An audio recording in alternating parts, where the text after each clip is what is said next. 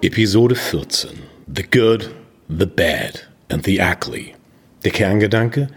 Sind Business-Sprüche Schutzschilder, um sich nicht mit der Realität auseinanderzusetzen, oder sind sie Kraftquelle, um richtig nach vorne zu gehen?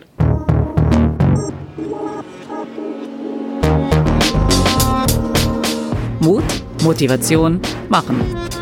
Der Podcast für alle, die was bewegen wollen. Von und mit Lutz Langhoff. Moin. Nach 18 Monaten Pause gibt es mein erstes Podcast. Das hat vor allem damit zu tun, dass ich 7,8 Gramm Gold weniger am Ringfinger trage, aber dafür eine Tonne mehr im Herzen. Aber dazu ein anderes Mal. Mit der Serie Stimmt's. Business-Sprüche im Check habe ich angefangen, mal genau hinzuschauen, was diese ganze Spruchwelt mit einem eigentlich macht, äh, was die auslöst, wie genervt man ist, wie genervt die meisten sind, ob es gut, ob es schlecht ist und wo sie passen. Bei der German Speakers Association gibt es seit fünf Jahren ein wunderbares Format, das heißt Speaker Games. Und es geht darum, ganz viel Elemente aus dem Impro-Theater, aus dem Theatersport in die Rednerwelt zu übertragen und dort auf der Bühne mit einer Leichtigkeit, mit Spielen etwas auszuprobieren, um als Redner, das ist der Gedanke dahinter, in eine größere Freiheit zu kommen. Also einfach dieses, dieses Machen, sich reinschmeißen, uh, stay happy when you lose, einfach gucken, was passiert. Letztes Jahr im September gab es ein Spiel, das hieß The Good, The Bad and The Ugly. Und der Gedanke dahinter ist relativ einfach. Es geht darum, einen Business-Spruch zu spielen. Der wird spontan vom Publikum genannt und dann hat in einem Team drei Personen den wiederzugeben. Der erste, The Good, den Guten, so wie er eigentlich gemeint ist. The Bad, da wo es tragisch wird, wo man da, da steht und merkt, oh scheiße, das gibt Zahnschmerzen, das kann man nicht machen. Und The Ugly, da wo es tödlich endet. Wir haben das im Vorfeld ein bisschen geprobt, wie ich das mit all solchen Formaten mache, wenn es dann groß live geht, einfach mal auszuprobieren. Und das war sehr spaßig im, in den Vorbereitungen, in unterschiedlichen Vorbereitungen, wo dann mal auf den Spruch Fake it till you make it. Also tu so, bis du es endlich kannst. Ein Klassiker der Motivationssprüche, wo im Training dann darauf äh, mal ein Seminar verkauft wurde, was man noch nicht entwickelt hat, aber man hat ja schon mal Seminare verkauft und weiß dann, dass es funktionieren wird. Das wäre The Good. Und bei The Bad Wursten lustig und wie man jetzt ahnt, ja, in einer Probe hat dann auf einmal jemand einen Pornodarsteller äh, gespielt, der so tat, aber nicht konnte. Und äh, eine andere Person ein Opernsänger, der immer so tat, aber dann, wenn es drauf ankam, gnadenlos versagte. Das tut weh, das ist traurig, aber so ist die Realität und passt wunderbar zu Fake It Till You Make It, weil ich kann auch nicht so tun, als würde ich Eiskunstlauf können. Ich werde es nie hinkriegen. Also, dass es ansehbar ist. Bei The Ugly ging es dann um einen Herzchirurgen, der keiner ist, ein Hochstapler, aber einfach so lange tut und irgendwann wird das ja können, weil er ja so tut. Und da merkt man, das endet tödlich. Dann kam der Abend bei der German Speakers Association. Wir hatten 150 Zuschauer, zwei richtig klasse Teams. Newcomer gegen Präsidenten durften gegen alte Recken der Speaker-Szene antreten und die Newcomer kriegten bei The Good, The Bad and The Ugly den wunderbaren Spruch Aufstehen, Krone richten, weiterschreiten. Also dieser Kalenderspruch des Todes diese Selbstoffenbarung, genau das nicht zu sein, was man mit dem Spruch vorgibt zu sein und man offenbart dabei, dass man eigentlich das wirklich nicht ist. Ein Königskind, weil darum geht es beim Krone richten, weil wenn man das ist, würde man darüber, wenn das ganz tief im Herzen ist, das nicht posten und nicht darüber so sprechen und nicht so kämpfen, sondern man würde es einfach leben. Und mal ehrlich, von allen Menschen, die wir kennen, wer postet sowas?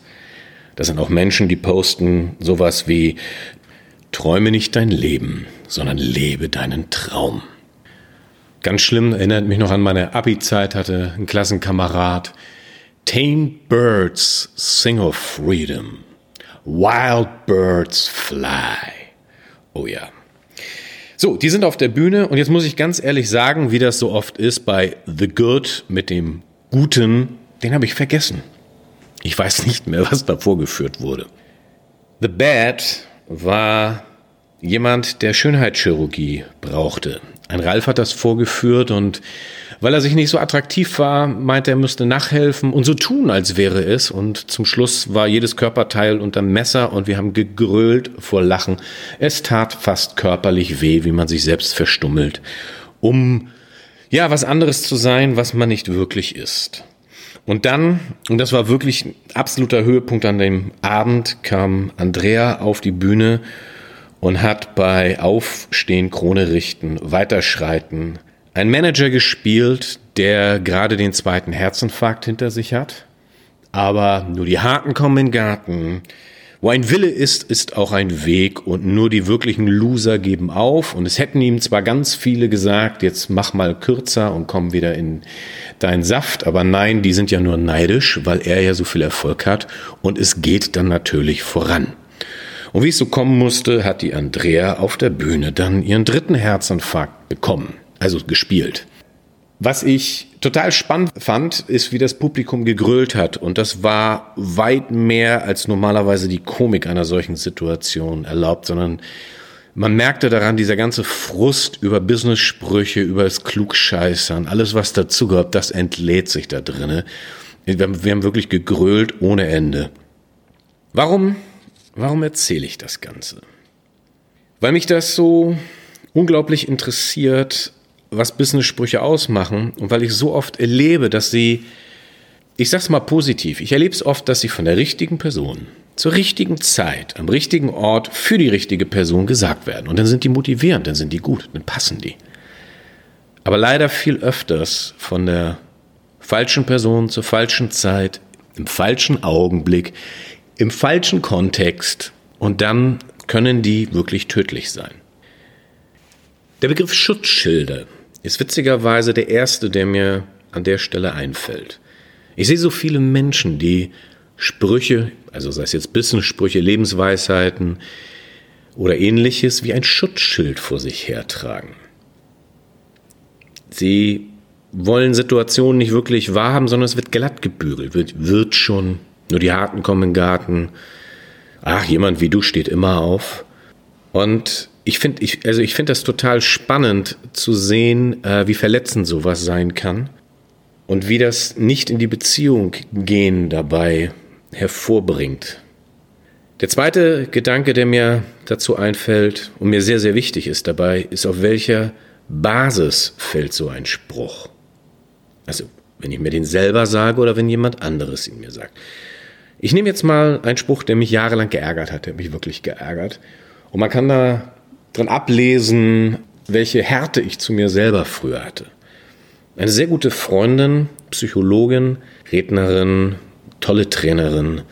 Ich habe bei ihr vor 26 Jahren eine Ausbildung zum kognitiven Seelsorger gemacht. Also eine Frau, die ich sehr, sehr schätze, die ich sehr weise halte, die für mich echt stark ist. Die hat auf ihrer Homepage jahrelang den Spruch gehabt. Zu viel des Guten kann wundervoll sein. Und das ist ein Spruch, der, der kommt von der Fülle, der kommt von der Weite, der kommt von Leben ist überfließend. Der ist einfach nur schön. Mich hat er jahrelang aggressiv gemacht.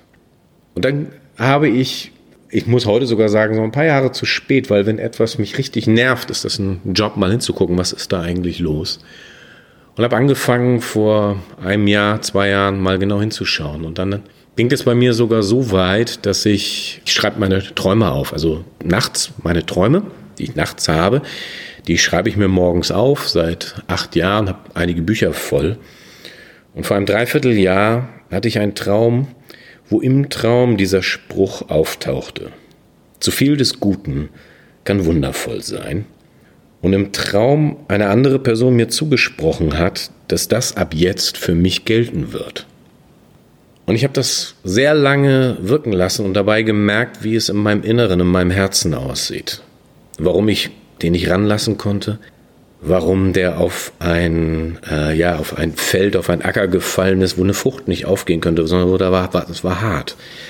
Und was dazu gehört, dass dieser Spruch es geht ja nicht um den Spruch, sondern es geht um die Realität dahinter, so richtig aufblühen kann.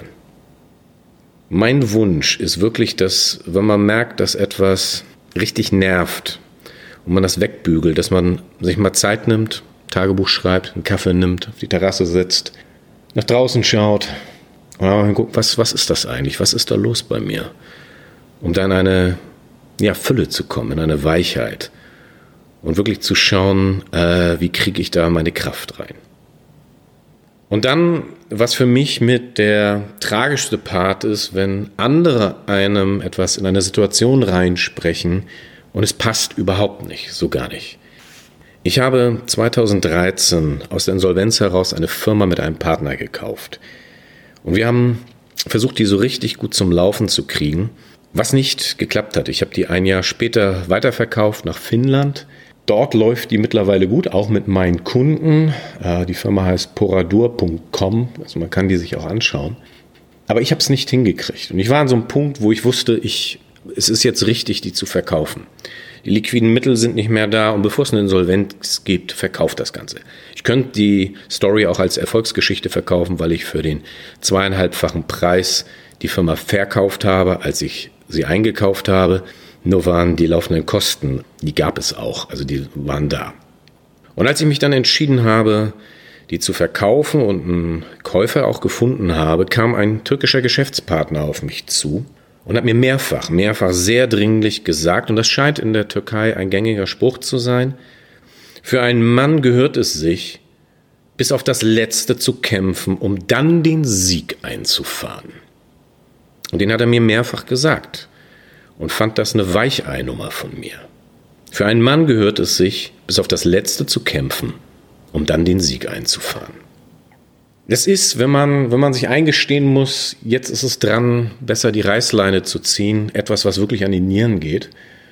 Und ich bin mir heute, es sind immerhin sechs Jahre seitdem, mehr als sicher, es war gut zu verkaufen. Es war mehr als gut zu verkaufen. Und die Ironie der Geschichte ist, dass diese Person seit drei Jahren in der zweiten Privatinsolvenz ist. Also jemand, der diesen Spruch für sich selber in aller Härte anwendet und nicht weiß, wirklich nicht weiß, wo Schluss ist, wo eine Sackgasse ist, wo es nicht weitergeht. Und das sind meine Gedankenzüge, wenn es darum geht, wie gehen wir eigentlich mit diesen ganzen Business-Sprüchen um? Was machen die mit uns? Sind es Schutzschilder? Auf welche Basis fallen die? Und wie sehr bringen wir Menschen auf einen richtigen oder falschen Weg?